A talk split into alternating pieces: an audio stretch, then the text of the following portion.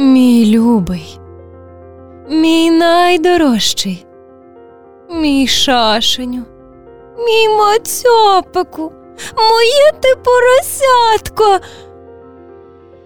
Як ти помиляєшся.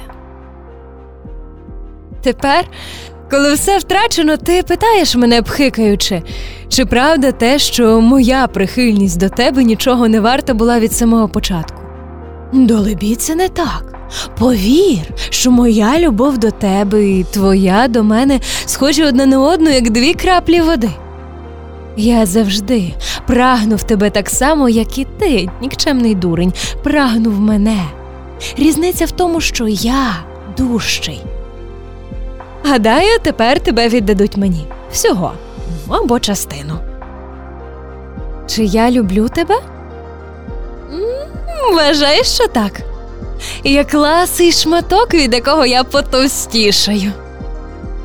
Ти дозволив душі вислизнути з твоїх рук. Голодне виття від цієї втрати відлунюється на всіх рівнях царства шуму, аж до самого престолу. Мені навіть страшно подумати про це. Я дуже добре знаю, що відбувається в ту мить, коли вони виривають підопічного з твоїх рук. Несподіваний проблиск свідомості в його очах, адже ж він був, коли він вперше побачив тебе, коли дізнався, яку частину ти в ньому займаєш, і зрозумів, що більше ти в ньому нічого не займаєш, що він вільний від тебе. Подумай, і хай це буде початком твоєї агонії.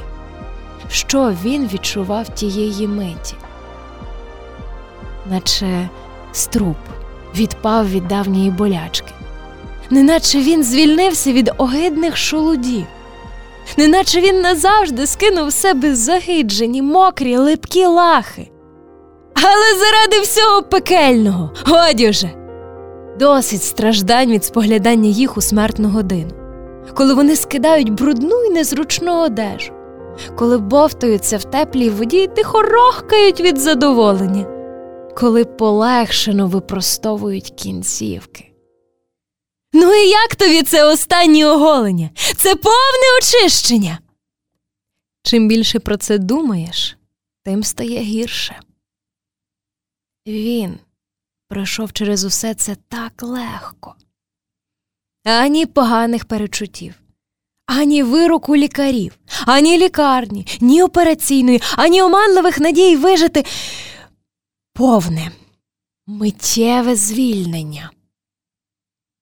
Якусь мить здавалося, що весь світ став нашим. Посвисти вибухи бомб, зруйновані будинки, сморід кіптєви, присмак вибухів на губах і в легенях, ноги, що гудуть від утоми, серце, що стискається від жаху, мозок, що холоне від розпуки, і нараз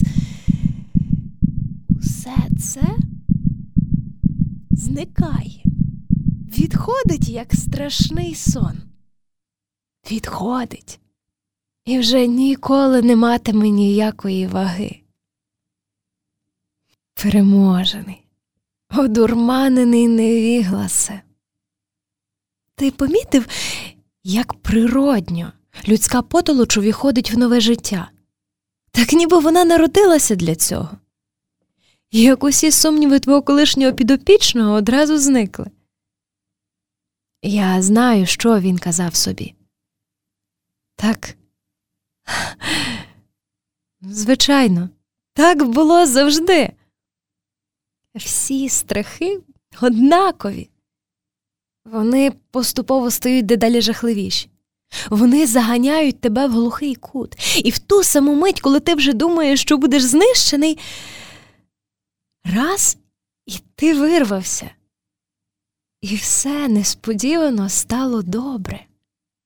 Коли виривають зуб, ну біль дедалі дужчає, але ось зуба вже нема. Сон перетворився на нічний кошмар. І ти прокинувся. Ти вмираєш, вмираєш, вмираєш, і от ти вже поза межами смерті. Як я міг коли-небудь сумніватися в цьому? Коли він побачив тебе, він побачив також і їх. Я знаю, як це було. Приголомшений і осліплений, ти відступив назад, вражений ними більше, ніж колись він був уражений бомбами. Яка деградація! Ця грудка бруду і слизу.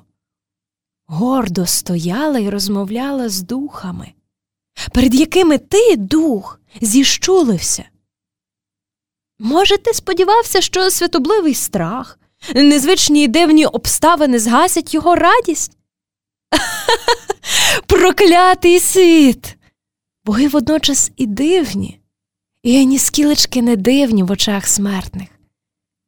Аж до тієї останньої миті він не мав ані найменшого уявлення про те, які вони на вигляд, і навіть сумнівався в їхньому існуванні.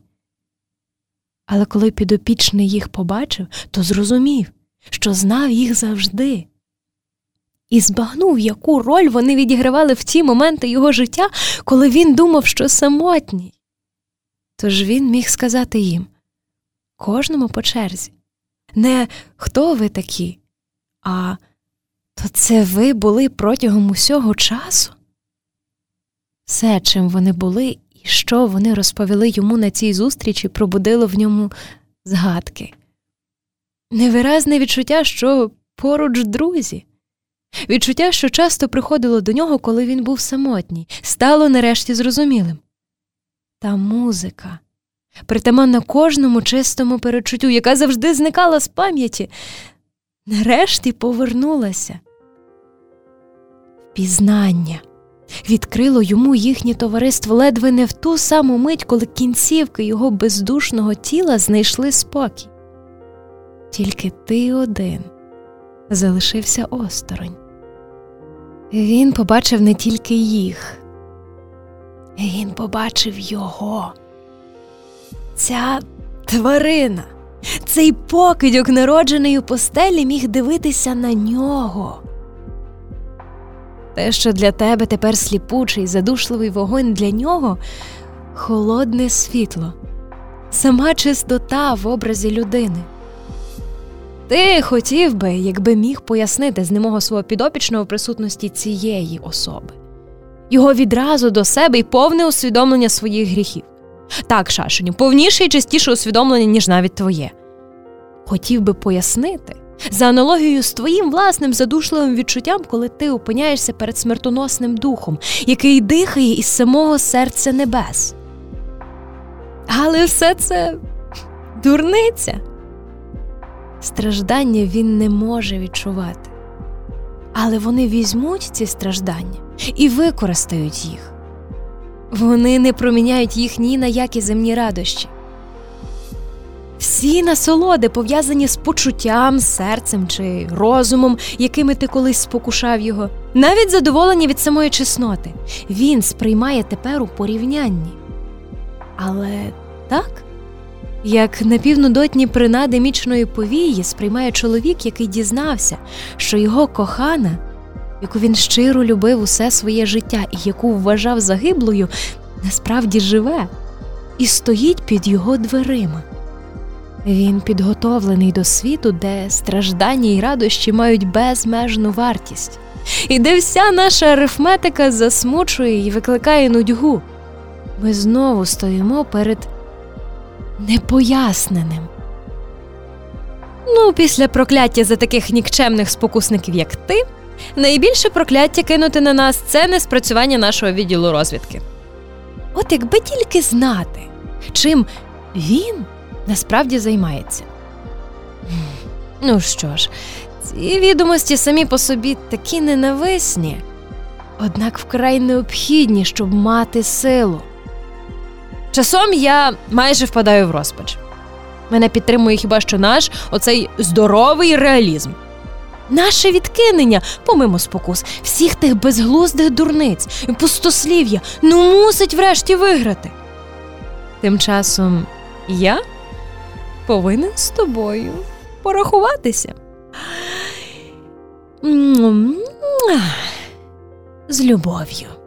чимраз більший і пожадливіший. Твій дядько крутень.